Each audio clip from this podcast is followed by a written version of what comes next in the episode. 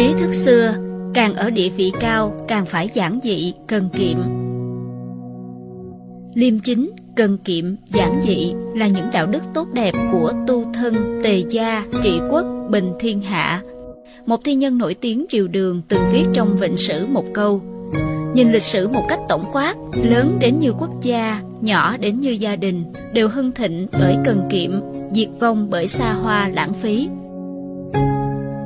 Như thế nào là liêm?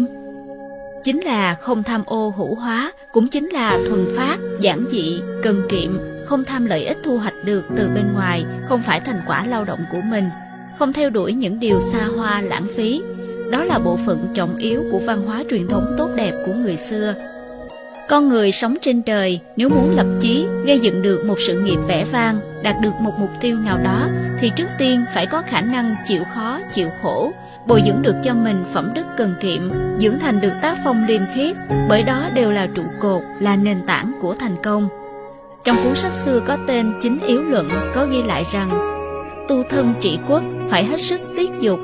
Dục không thể phóng túng, người phóng túng dục sẽ nguy, người tiết chế được dục sẽ an.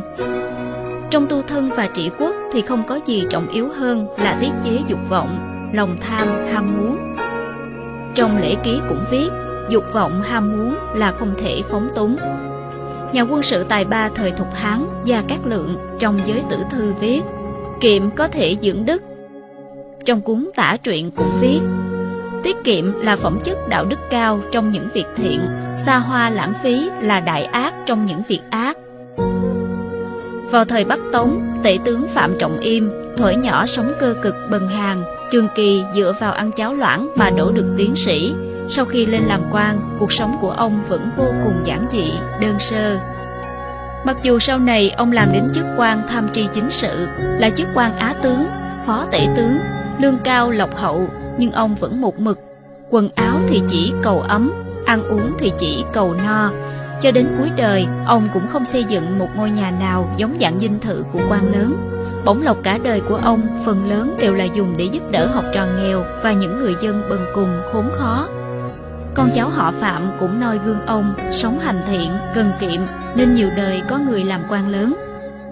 Cùng thời đại với Phạm Trọng Im còn có nhà sử học, thừa tướng thời nhà Tống, Tư Mã Quang.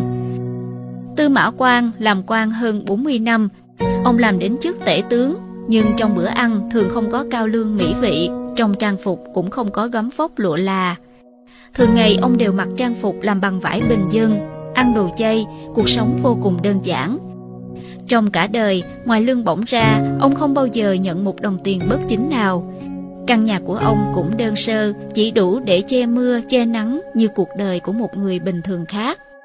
Bởi vì mùa hè nóng bức không thể chịu nổi, ông liền đào hầm trong nhà để tránh nắng. Vì thế, người dân trong kinh thành xưa gọi ông là Tư Mã Nhập Địa. Toàn bộ lương bổng của ông, phần lớn đều để cứu trợ dân nghèo, bạn bè thân hữu gặp cảnh khốn khó. Trong suốt hơn 40 năm làm quan, ông chỉ có 3 khoảnh đất cằn, đến nỗi sau khi vợ mất cũng không có tiền an táng, đành phải bán đất mua áo quan. Điển cố Tư Mã Quan bán đất mua áo quan cho vợ vẫn còn được lưu truyền cho đến ngày nay. Cuốn Huấn Kiệm Kỳ Khang được Tư Mã Quan viết để khuyên răng con trai là Tư Mã Khang phải sống cần kiệm, không xa hoa lãng phí. Trong cuốn sách, Tư Mã Quan bàn rằng, người thực hành tiết kiệm thì có thể trở thành người có phẩm đức cao thượng. Người xa hoa lãng phí thì tất sẽ gây ra họa, lụng bại mà mất thân. Con trai Tư Mã Quan chịu ảnh hưởng rất nhiều từ lời nói và hành vi của cha mình, nên luôn nghiêm khắc làm người cần kiệm, sống giản dị. Người xưa còn nói rằng, chỉ cần nhìn vào ngôn hành cử chỉ là có thể biết được đó là người của gia đình Tư Mã Quan. Vào thời Đông Tấn, danh tướng Đào Khảng cũng là ví dụ tiêu biểu cho cần kiệm, chịu khó, chịu khổ. Đào Khảng ngay từ nhỏ đã mồ côi cha, nhưng dưới sự dẫn dắt của mẹ, ông đã chịu khó, chịu khổ, học hành mà thành tài. Trong hơn 40 năm làm quan, mặc dù thân ở địa vị cao, nhưng ông không hề kể công, kiêu ngạo, không hưởng lạc, tham sống an nhàn sung sướng, Trái lại, đào khảng trước sau đều cần cù tiết kiệm, lấy việc yêu dân và sống thanh liêm để lưu danh đời sau. Xã hội ngày nay cũng không ít người, tuy rằng xuất thân bần hàn, nhờ trải qua gian khổ học tập mà thành danh.